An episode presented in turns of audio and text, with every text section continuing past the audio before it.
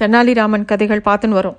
வழக்கப்படி தெனாலிராமன் அன்னைக்கும் அரண்மனைக்கு போகிறான் ரொம்ப மிடுக்காக போகிறான் கழுத்தில் நீளமான உத்திரையும் கையில் விரல் முழுக்க மோதிரம் அவனை பார்த்த பார்வையிலேயே அரசனுக்கு தெரிஞ்சுடுத்தோ இவன் எதுக்கு இன்றைக்கி இவ்வளோ கம்பீரமாக வந்திருக்கான்? அப்படின்னு அவர் யோசிக்கிறார்.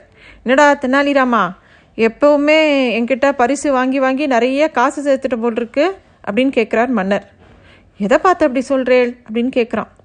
இல்லை உன் நடையிலேயே அப்படி ஒரு மிடுக்கு இருக்கே அப்படின்னு அவனை மாதிரியே நடந்து காமிச்சார். அதை பார்த்த உடனே தெனாலிராமனுக்கு சிரிப்பு வந்துடுத்து. நீங்கள்லாம் பரம்பரை பணக்காரா? உங்களுக்கு அந்த போலி நட வராது. எனக்கு தான் வரும் அப்படின்னு சொல்லிட்டு சிரிக்கிறான் அப்போது அது சரி நீ முத முதல்ல அரண்மனைக்கு வந்தியே. அது மாதிரியா இப்போ இருக்க? இப்போ உன் உடம்புலேயே ஒரு மினுமினுப்பு வந்துடுத்தே அப்படின்னு அரசர் கேட்குறார் அப்போ தெனாலிராமன் சொல்கிறான் இருக்கலாம். பரிசு மேலே பரிசு கிடச்சுட்டே இருந்தால் செல்வம் சேராமலா இருக்கும் அப்படின்னு சொல்லிட்டு சிரிக்கிறான். அப்போ அரசர் சொல்கிறார் பொருளை சேர்த்து வச்சுட்டே இருக்கியே அதில் என்னடா மகிழ்ச்சி? அதை இன்னொருத்தருக்கு கொடுக்கறதுல தான் மகிழ்ச்சி எப்பயுமே பெருகும். கொடுத்து கொடுத்து கை செவக்க வேண்டாமோ? அது வந்து அதை பற்றி உனக்கு தெரியுமா? அப்படின்னு அரசர் கேட்குறார் ஆமாம் என் கை இன்னும் செவக்கலையே சாதாரணமாக தானே இருக்குது அப்படின்னு தன்னோட உள்ளங்கையை பார்த்துக்கிறான். அப்போது அரசர் சொல்கிறார் நல்ல அழகான வீடு ஒன்று கட்டி நல்ல ஆத்மாவாக தேடி அவனுக்கு பரிசாக கொடு. அப்போ பார் உனக்கு எவ்வளோ மகிழ்ச்சியாக இருக்கும் அப்படின்னு சொல்லி அரசர் சொல்கிறார் அவ்வளோதானே நீங்கள் சொல்லிட்டீங்க. அப்படியே பண்ணிடுறேன். உங்களோட கட்டளையை என்னைக்காலும் நான் மீறியிருக்கேனா? அப்படின்னு சொல்லிட்டு உடனே கிளம்பி போயிடுறான். மறுநாள்லேருந்து கல்லை சேகரிக்க ஆரம்பிக்கிறான் மண்ணை சேகரிக்க ஆரம்பிக்கிறான் சுண்ணாம்பை சேகரிக்க ஆரம்பிக்கிறான். அப்புறம் காட்டுக்கு போய் நல்ல மரங்களாக பார்த்து வெட்டி எடுத்துன்னு வரான். எல்லாமே முதல் தரமான பொருட்களாக வாங்கிட்டு வந்து வைக்கிறான். எங்கேருந்தோ நல்ல கை தேர்ந்த தொழிலாளர்களையும் கூட்டின்னு வரான். நல்ல நாள் பார்த்து பூமி பூஜை போட்டு அழகான அஸ்திவாரம் போட்டு ஒவ்வொரு வேலையாக தானே மேற்பார்வை பண்ணி நல்லா வேலை பண்ணி நல்லா வீடு கட்டுறான்.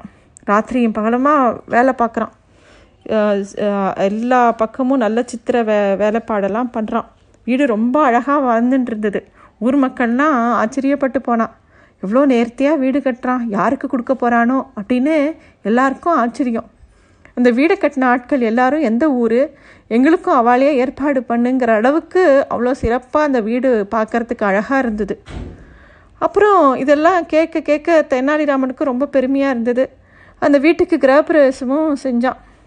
நமக்கெல்லாம் நல்ல விருந்து கிடைக்கும் அப்படின்னு எல்லாரும் சந்தோஷப்பட்டா.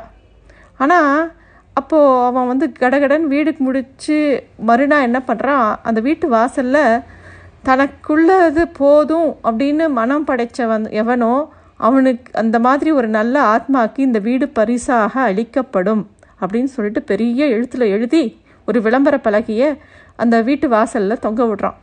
நாட்கள் கா போச்சு மாதங்கள் போச்சு. அந்த வீட்டை பரிசாக வாங்கிக்கிறதுக்கு யாருமே வரல. ரொம்ப நாள் கழித்து வெளியூர்லேருந்து ஒருத்தன் வந்தான். அவன் அந்த வீடை பார்க்குறான். அவனுக்கு ஆச்சரியமாக இருக்குது அந்த பலகையை பார்த்து.